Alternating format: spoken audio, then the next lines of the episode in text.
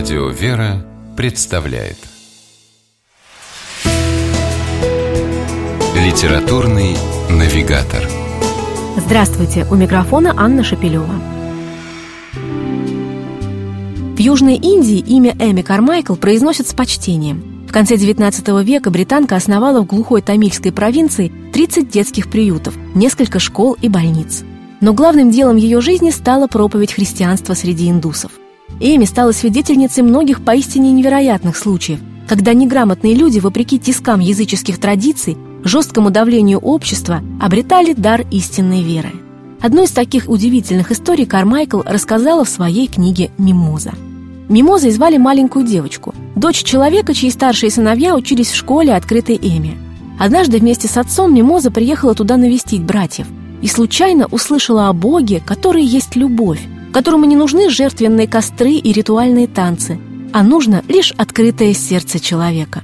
Родители девочки были категорически против воспитания дочери в христианской традиции. Но нескольких случайно услышанных слов хватило, чтобы всю свою жизнь Мимоза чувствовала рядом присутствие истинного Бога.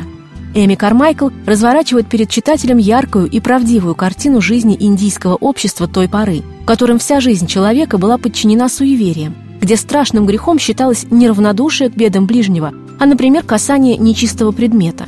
А в случае малейшего отклонения от предписанного касте образа жизни человек становился изгоем. Все это выпало на долю мимозы, а еще внезапная нищета, непосильная работа, болезни, смерть сына – Подчеркивая, что в то время Мимоза еще была неграмотной и не читала Библию, автор поражается тому, как чудесным образом в ее сердце было вложено христианское отношение к своим гонениям, бедам и страданиям. Мимоза не отчаивалась и постоянно молилась, но не просила, чтобы стало легко, а просила веры и терпения, чтобы все превозмочь и преодолеть, и в конце концов была вознаграждена.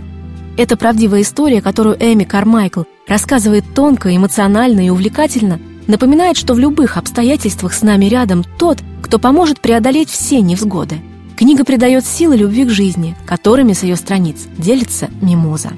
С вами была программа «Литературный навигатор» и ее ведущая Анна Шапилева. Держитесь правильного литературного курса.